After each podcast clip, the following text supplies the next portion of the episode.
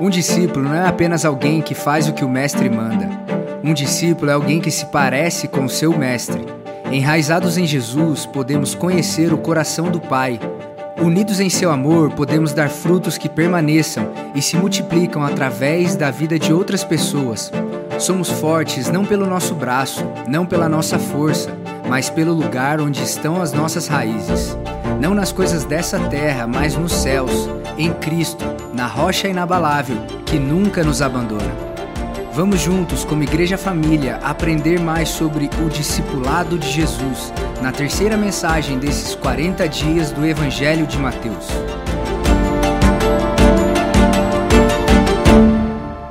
Bom dia! Jesus amado, eu nem sei te falar o tamanho da alegria de estar aqui. Eu não sei como é que explica para você a falta que vocês fazem para gente. É muito difícil ficar longe. Mas Deus é tão bom, tão bom, tão bom. Ele está fazendo coisas lindas, lindas, lindas. E tem tudo a ver com você, com seu posicionamento de filho e com o que Deus está colocando no nosso coração sobre alcançar as nações. Aleluia! Nós vamos longe, gente. Nós vamos longe para a graça de Deus, para alcançar as nações para Jesus. Amém? Juntos, porque Deus ama demais esse planeta inteiro. E Jesus morreu na cruz por ele todinho. E ele está nos dando oportunidade de chegar lá, né? Nas nações. Estamos indo, devagar, mas estamos indo. Gente, o Carlito morre de saudade de vocês. Ele morre de saudade, ele fica aflito, preocupado. Então hoje eu quero trazer para vocês um grande abraço do Carlito, bem apertado, cheio de amor mesmo por cada um de vocês, que ele ama demais. Eu vim na frente, daqui a algum tempo ele chega também para nós passarmos juntos a época do Alto de Páscoa aqui celebrando tudo que Jesus fez por nós. Precioso demais. E nesse tempo tão especial, nós estamos falando diretamente sobre Jesus, o nosso Yeshua, no livro de Mateus. Você está estudando Mateus? No nosso caderno especial, reserva tempo para parar e ler e estudar o livro de Mateus conosco. Porque lá estão grandes preciosidades da palavra de Deus que falam profundamente ao nosso coração. É claro que a palavra de Deus toda é tão importante, mas nós estamos focando no que o Senhor nos falou em Mateus durante essa quaresma, porque quem ouve essas minhas palavras e as pratica é como um homem prudente que construiu a sua casa sobre a rocha. É, você não está solto no mundo. Você não flutua solto, como se ninguém pudesse te dar chão e sustento. Você tem uma rocha. É nela que seus pés estão. E o estudo da palavra é que traz para você a informação que você precisa sobre o que significa isso, ter os pés sobre a rocha. E nós estamos então gastando tempo mesmo para estudar isso juntos como igreja e está sendo lindo demais o que o Espírito Santo está fazendo entre nós. E hoje a gente vai falar mais de pertinho sobre o discipulado de Jesus. Discipulado é um relacionamento é uma amizade profunda, sabe? E nós temos o privilégio de viver isso aqui na nossa família, na família da fé. A gente pode se relacionar uns com os outros mesmo, como irmãos, como Jesus nos fez na cruz. Ele nos fez todos irmãos. E como toda família biológica, né, tem os seus ajustes, as suas diferenças, a gente precisa trabalhar o relacionamento de uma maneira intencional e usando mesmo o livre-arbítrio que Deus nos deu para chegar onde Deus quer que a gente chegue como pai, como aba dessa família que somos todos nós, não é? E o discipulado tem tudo a ver com isso. Tem a ver com o seu coração, pensando na família se colocando na família, amando a família e resolvendo os problemas da família em família buscando ajuda, recebendo ajuda e resolvendo, porque os problemas, eles estão aí para uma coisa só, para serem resolvidos. É para isso que problema existe, para ser resolvido. E toda família tem problemas e toda família resolve os seus problemas com a ajuda que vem do céu. O discipulado tem tudo a ver com isso. Lá nos Estados Unidos tem um fenômeno que é difícil de assistir. Depois de todos esses anos, décadas, sendo um país fundamentado na palavra de Deus, ele nasceu mesmo, fundamentado no princípio de liberdade religiosa. Os primeiros, né, os pioneiros lá na América, eles queriam ter liberdade para viver a palavra de Deus. E eles fundaram a América com essas premissas no coração, mas com o passar das décadas, eles foram meio que se acostumando com a palavra, com ser crente. E sabe aquela coisa de ficar meio morno? Meio tanto faz? Ser de Jesus. E pior, com o passar das décadas, acabou se transformando numa tradição. Então, eles vão para a igreja evangélica para bater o ponto, muitas vezes. Isso eu não julgo, de verdade, eu não julgo todos os americanos, porque tem muito fogo do céu, tem muito remanescente, tem muita gente realmente buscando algo novo do céu. Vocês ouviram falar de Asbury recentemente? Alguém ouviu falar? Né? Foi maravilhoso o que aconteceu naquela faculdade agora, muito recentemente.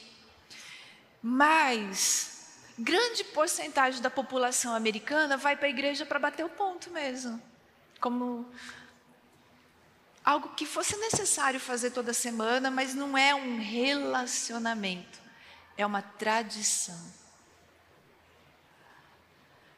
E o ser discípulo vira uma coisa mecânica, talvez teórica. E nós queremos nos afastar disso com muita força.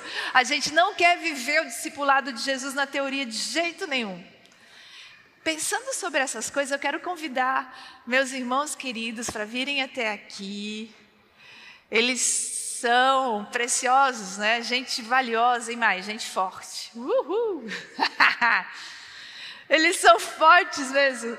E para a gente pensar um pouquinho nesse negócio de prática e teoria, eles vão fazer uma demonstração para a gente. Olha só. Que legal. Oi! Bom e abençoado dia! Tudo bom? Temos aqui um pesão pesado, né? Quantos, quantos quilos tem aqui? 20 quilos? 20 quilos. Eu não vou nem tentar levantar esse trem, gente. Como é que faz para levantar isso aqui? Vou mostrar como que levanta. Ah. Ó. Junta a mão e levanta. Pronto. Ele mostrou a teoria. Essa é a teoria, certo? Essa é a teoria. Tá. Mais uma vez. Vamos lá.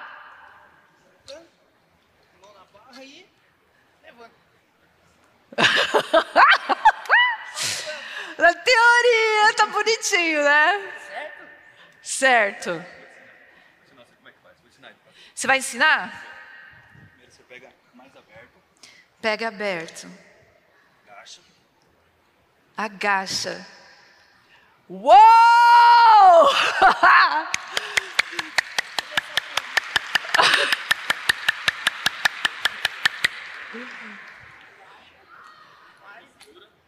Uou!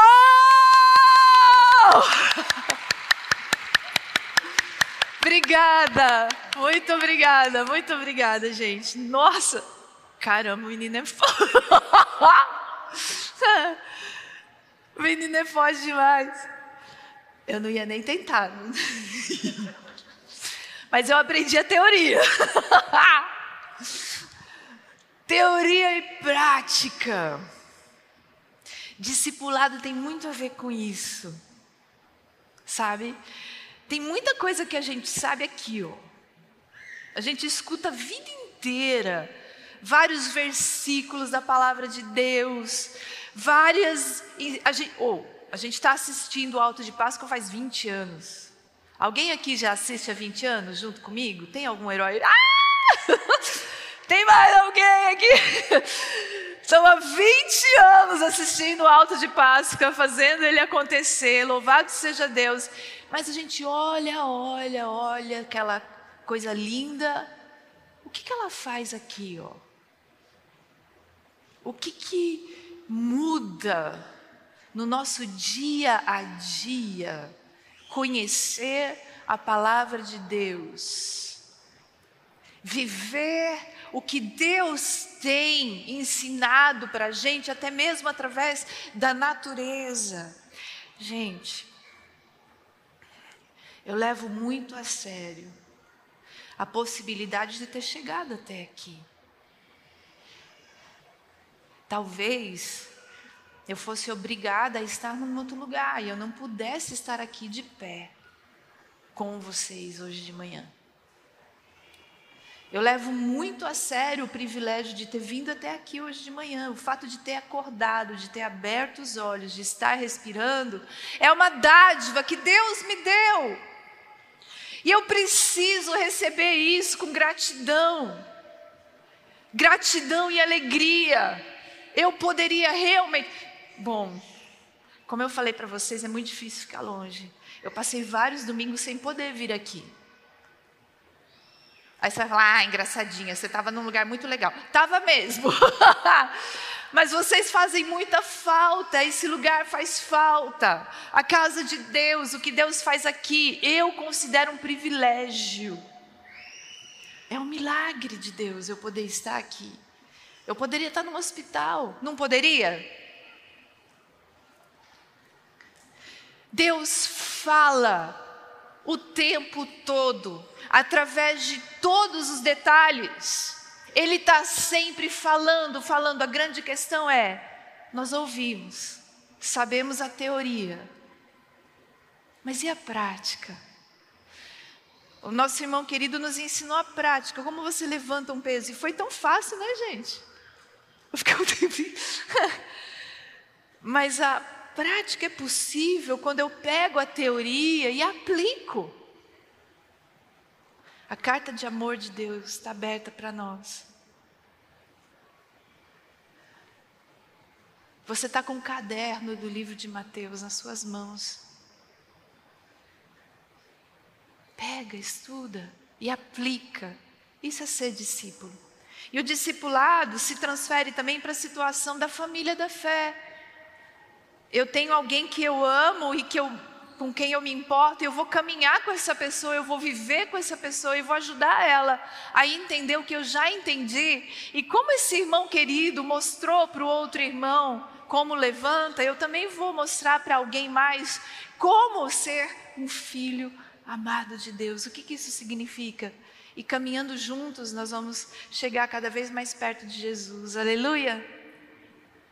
Deus é tão bom.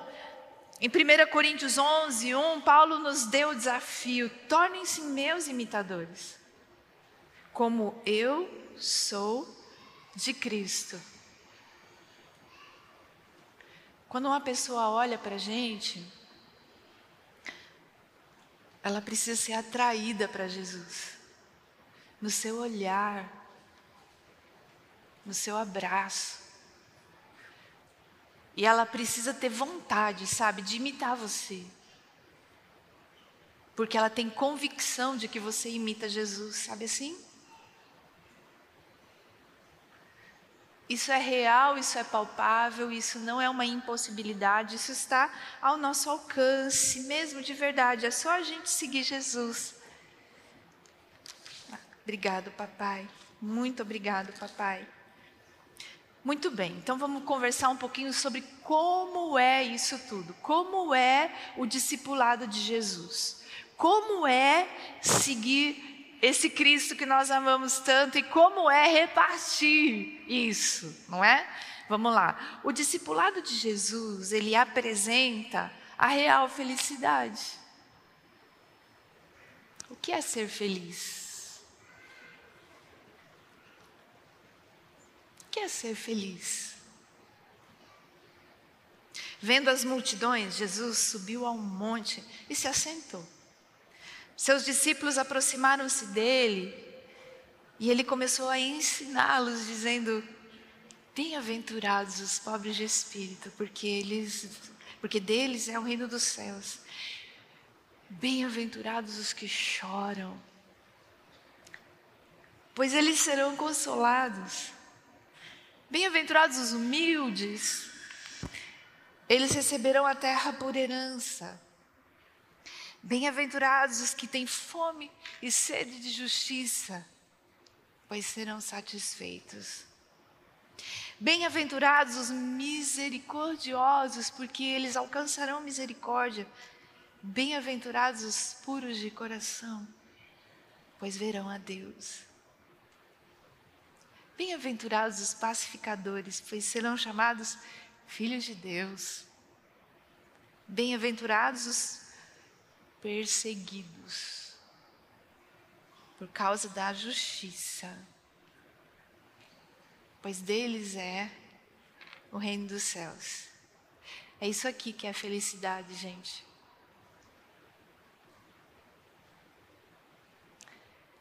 Não é esse estereótipo tão comum na cultura generalizada no mundo inteiro, né? Sucesso, fama, dinheiro. Não. A felicidade está em encontrar o seu coração no coração de Jesus e ser como Ele. É isso. Porque você foi criado para isso. Cada fibra do seu ser clama por ser como Jesus é, porque você foi criado para ser assim, para ser desse jeitinho aqui. Né, um pobre de espírito, humilde, alguém que tem fome e sede de justiça, alguém misericordioso, alguém que é puro de coração, alguém que é pacificador, e por causa disso tudo é até perseguido mesmo, porque as pessoas têm uma certa dificuldade com quem é puro e cheio de Jesus, mas a gente não, não se importa com isso, a gente segue firme,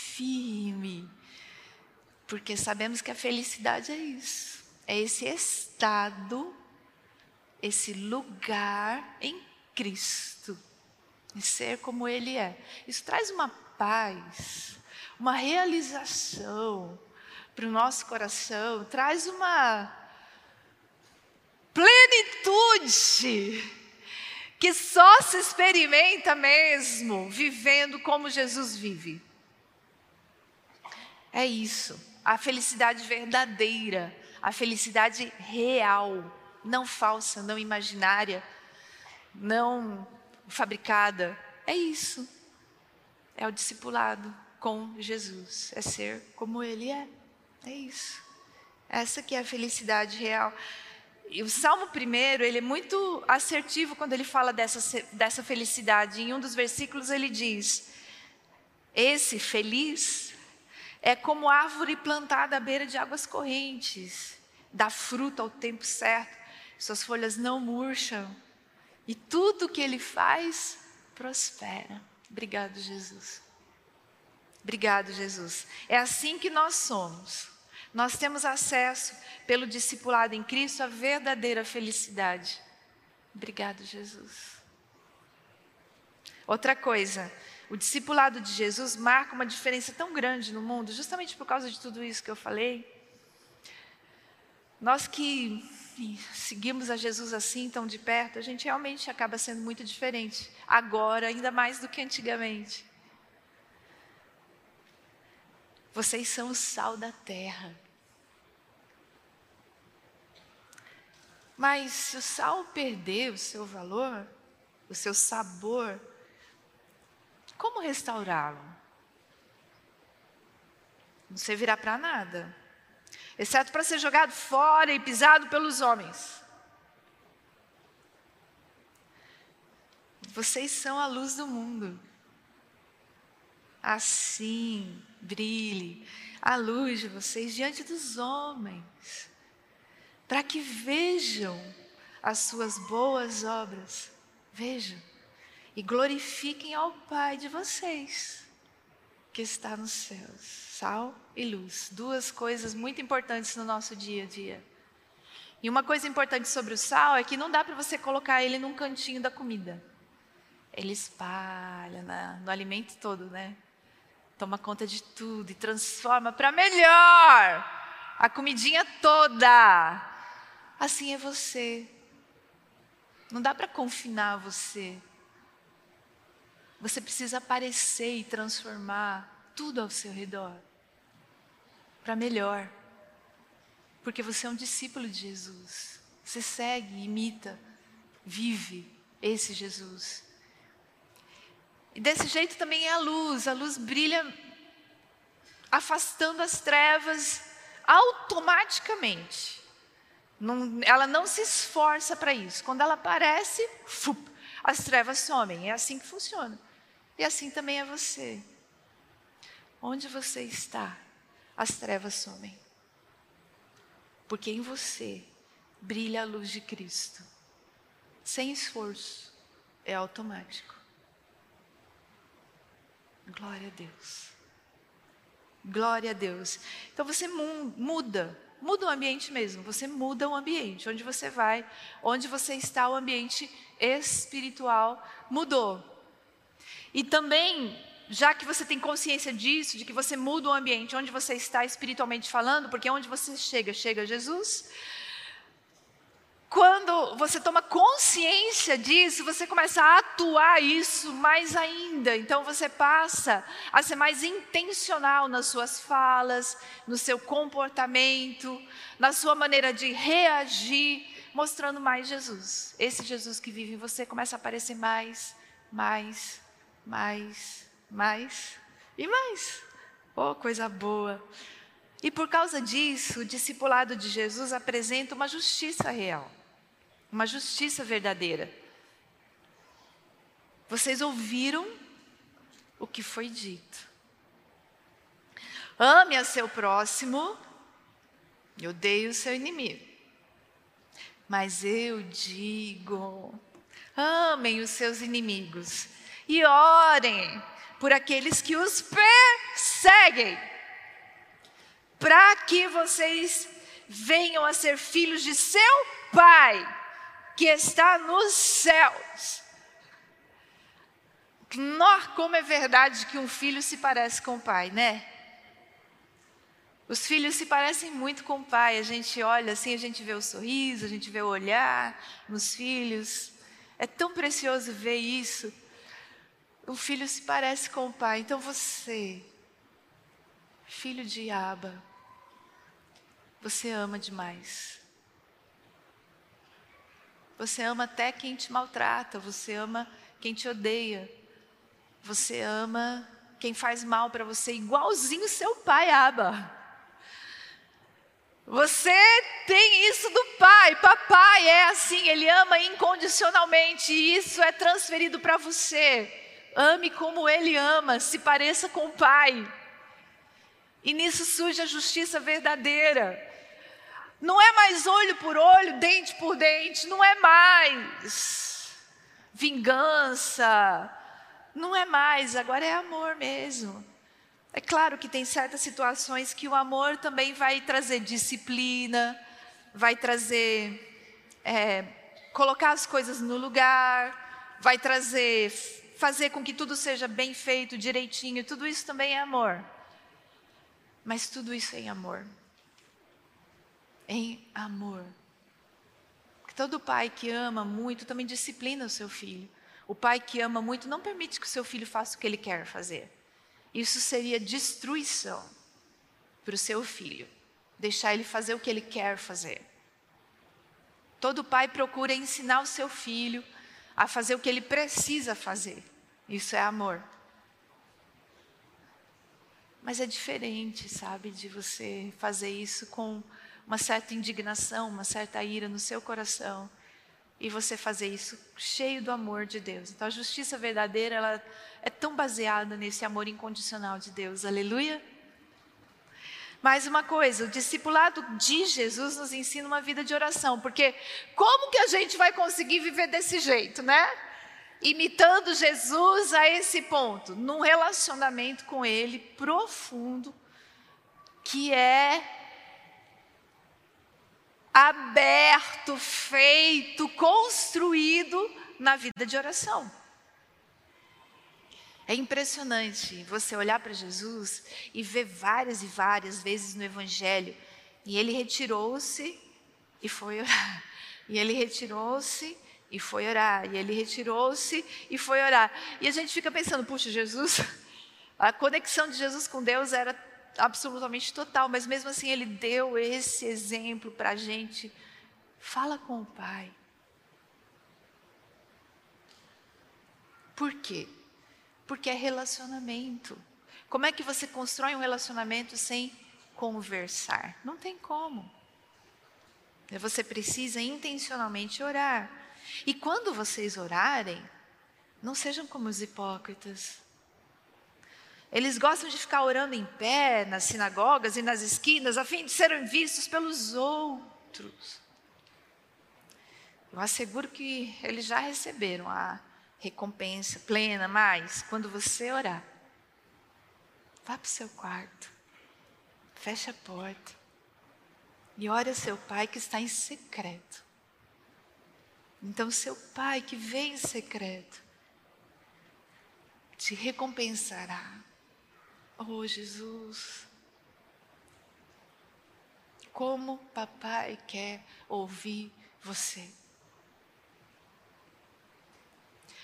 É verdade que ele já sabe de todas as coisas, mas ele quer ouvir você, ele quer ouvir o que está no seu coração, ele quer receber o seu desabafo, ele quer ser essa pessoa que caminha contigo e te escuta, te escuta, te escuta o tempo todo. A gente tem que vencer o orgulho, sabe? Esse orgulho que faz a gente olhar para Deus, você está vendo? Por que, que você deixou isso acontecer? Estou bravo. Aí eu viro as costas para quem mais pode me ajudar. Esse orgulho é nocivo, é danoso, é venenoso, é do inferno. Larga a mão disso. Fala com seu pai.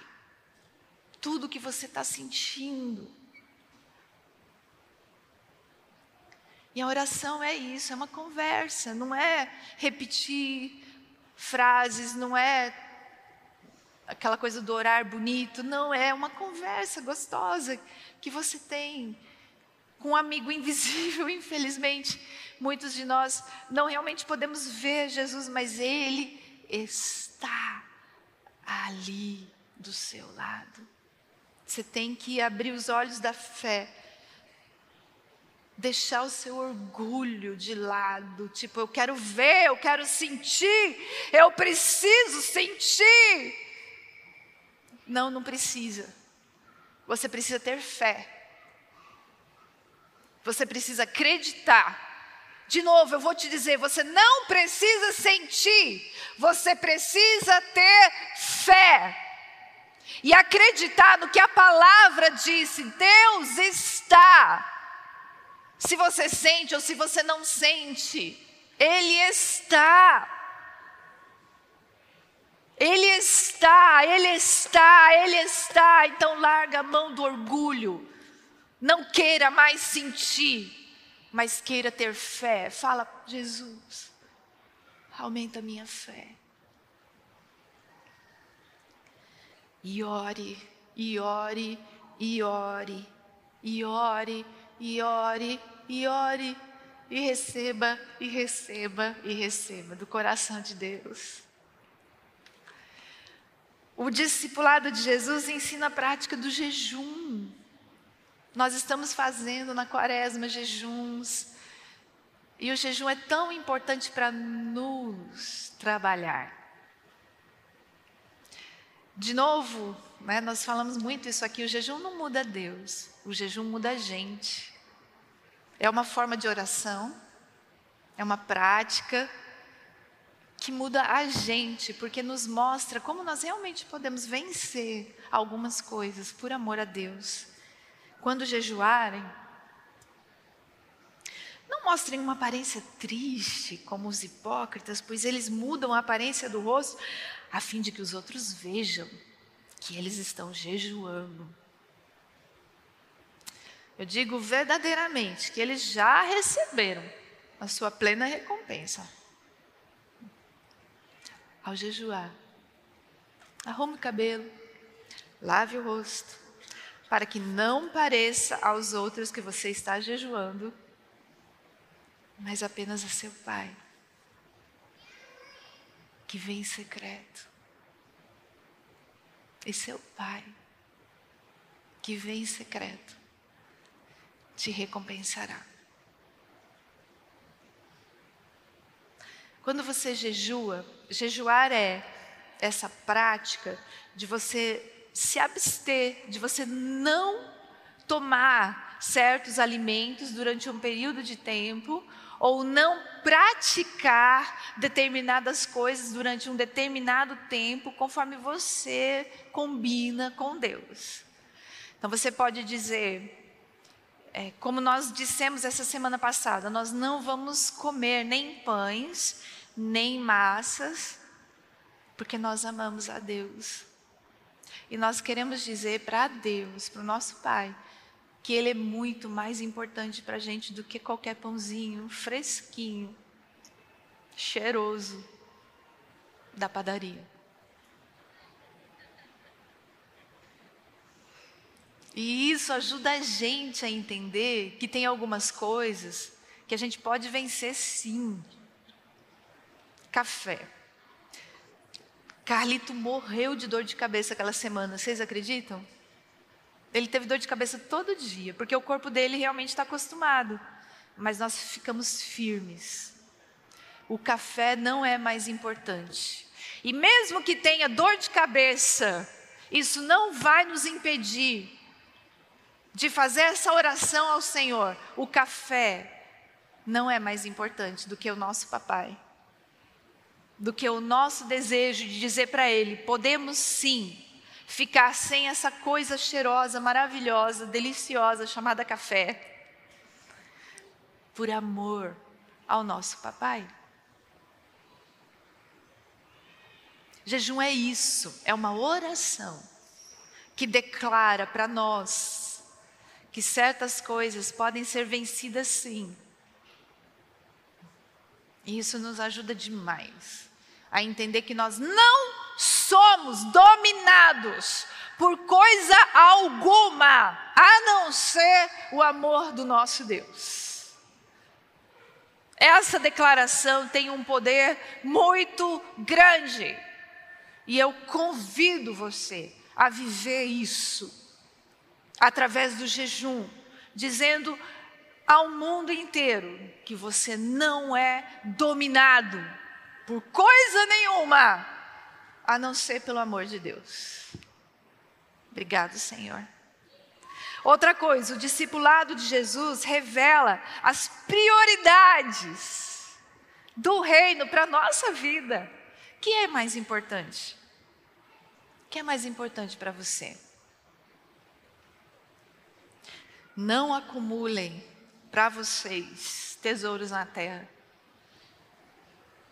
Onde a traça e a ferrugem destroem, onde os ladrões arrombam e furtam, mas acumulem para vocês tesouro no céu. Onde a traça e a ferrugem não destroem e os ladrões não arrombam nem furtam, pois onde estiver o seu tesouro, aí também estará o seu coração. Busquem, pois, em primeiro lugar, o reino de Deus e a sua justiça. E todas essas coisas, elas vão ser acrescentadas para vocês. Eu provei e vi que o Senhor é bom. E eu te convido a fazer a mesma coisa. Prova e vê que o Senhor é bom. Não tenha medo de buscar o reino de Deus em primeiro lugar. Não tenha medo nenhum, porque Deus realmente vai colocar na sua vida tudo o que você precisa e mais. Eu tenho tanta certeza disso. Às vezes a gente tem algum receio mesmo de buscar o reino em primeiro lugar. O, que, o grande receio, muitas vezes, é o que, que as pessoas vão falar se eu ficar seguindo Jesus, se eu começar a ler a Bíblia, se eu começar a me chamar de crente. O que, que as pessoas vão falar? Coloca isso no lugar que isso merece, que é bem longe de você. Busca o reino de Deus em primeiro lugar. E quando as pessoas te perseguirem, como a gente leu lá nos primeiros versículos que a gente estudou junto, você vai ficar em paz. Porque você está tão feliz que essas coisas elas passam por você, assim, passam. É claro que chateiam, mas elas passam, sabe? Passam e vão embora. Coloque o seu coração no tesouro que é ter Jesus na sua vida. No tesouro que é ter Deus na sua vida. Faça disso uma prioridade. E também o discipulado de Jesus nos ensina sobre amor e relacionamento. Quanto mais perto de Jesus, quanto mais vivendo essas coisas, mais gostosos são os nossos relacionamentos aqui na terra, porque a gente aprende tanto com Jesus sobre como fazer, como que a gente lida com as pessoas e as situações, e as coisas vão ficando um pouco mais simples, sabe?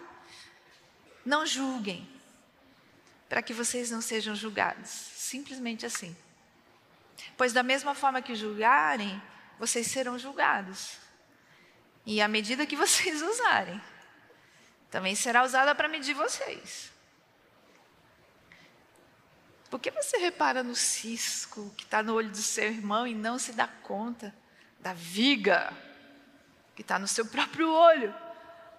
É simples assim a gente passa a ter muito mais misericórdia, muito mais compaixão, menos julgamento. A gente passa a olhar para as pessoas com o olhar de Jesus, sabe? Isso muda tanto os nossos relacionamentos. E tudo isso, gente, vai produzir uma vida frutífera e profunda, cheia de significado cheia de significado. A Bíblia fala de árvore, que a gente conhece a árvore pelo fruto que ela produz. Em Mateus 7, de 15 a 20, tem um texto que explica isso com detalhes. Você olha para uma árvore e você vê se é goiabeira, se é laranjeira, se é limoeiro, pelo fruto mesmo. E a mesma coisa acontece com a gente. E aí a grande pergunta é: que frutos você está produzindo? Quando as pessoas se aproximam de você, o que, que elas colhem?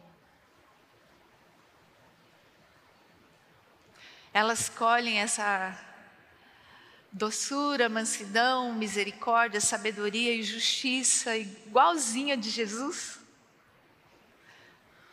Ou elas colhem algumas coisas que não são muito gostosas? Tudo depende de uma escolha sua. Você quer ter essa vida frutífera? Você quer ter essa vida profunda? Você quer viver desse jeito, firmado em Cristo? Glória a Deus, que bom que você recebeu esta palavra da fé, essa mensagem. O Espírito Santo agiu e certamente Agora é hora de você poder dar uma resposta para Deus. À luz do que você recebeu nesta mensagem de fé, pregada com tanto amor, uma mensagem bíblica de Deus para o seu coração, é hora de você dar uma resposta para o Senhor. E eu quero convidar você a dar uma resposta e quero fazer três convites para você. Aí na sua tela agora aparece um QR Code e um número de WhatsApp para que você que tomou uma decisão possa então entrar em contato conosco agora.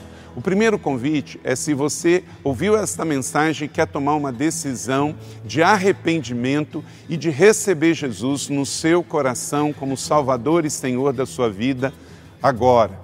A outra decisão que você pode estar tomando agora e celebramos com você é se você quer retornar para a igreja, voltar para a fé. Talvez você se desviou dos caminhos do Senhor e da igreja, mas hoje é o tempo de voltar, é tempo de arrependimento, de mudança de vida, de voltar para a família da fé. Então, bem-vindo você que está tomando a decisão de retorno agora. Não importa quanto tempo você esteve afastado, não importa se você se afastou dessa ou de outra igreja cristã ou evangélica, bem-vindo de volta à família da fé. E o terceiro convite que eu quero fazer para você é se você quer ser batizado. Então, se você quer ser batizado em águas, se você está em São José dos Campos ou em qualquer cidade onde temos uma igreja da cidade ou aí na sua cidade, entre em contato conosco agora pelo WhatsApp ou pelo QR Code e diga: Eu aceitei Jesus, eu quero ser batizado. Eu não tinha sido batizado em águas ainda, no batismo de imersão, que é o batismo que Jesus viveu lá no Rio Jordão, sendo batizado por João Batista, e eu quero ser batizado em águas também. Então entre em contato conosco. Amém? Então, bem-vindo à família da fé. Parabéns por tomar uma destas decisões hoje, após ouvir esta mensagem. E o nosso campus online aqui da Igreja da Cidade está aqui para servir onde você estiver. Deus seja louvado. Vamos orar juntos? Pai, eu quero te agradecer por cada um que recebeu agora a tua palavra e ela tocou no coração e eles estão dando uma resposta para o Senhor. Eu abençoo cada um dos que nos acompanharam agora nesta transmissão. Que o Senhor abençoe as suas vidas, os que tomaram a decisão de te aceitar, de voltar para a igreja ou se batizar, nós assim os recebemos e os abençoamos em nome de Jesus. Amém. Obrigado por estar conosco. Se você tem qualquer outra dúvida também, aí no chat ou nas nossas mídias sociais ou no WhatsApp, mande para nós e nós vamos entrar em contato com você. Somos a Igreja da Cidade, uma família para pertencer. E aqui no Campus Online, uma família para pertencer onde você estiver. E seja bem-vindo também às nossas celebrações presenciais. Você pode ver aí no vídeo também os horários e os dias que temos celebrações. Bem-vindo, Deus te abençoe e até a próxima.